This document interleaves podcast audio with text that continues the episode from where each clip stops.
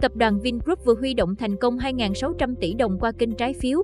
Được biết, trái phiếu chào bán là trái phiếu không chuyển đổi, không kèm chứng quyền, không được đảm bảo bằng tài sản và có kỳ hạn 36 tháng.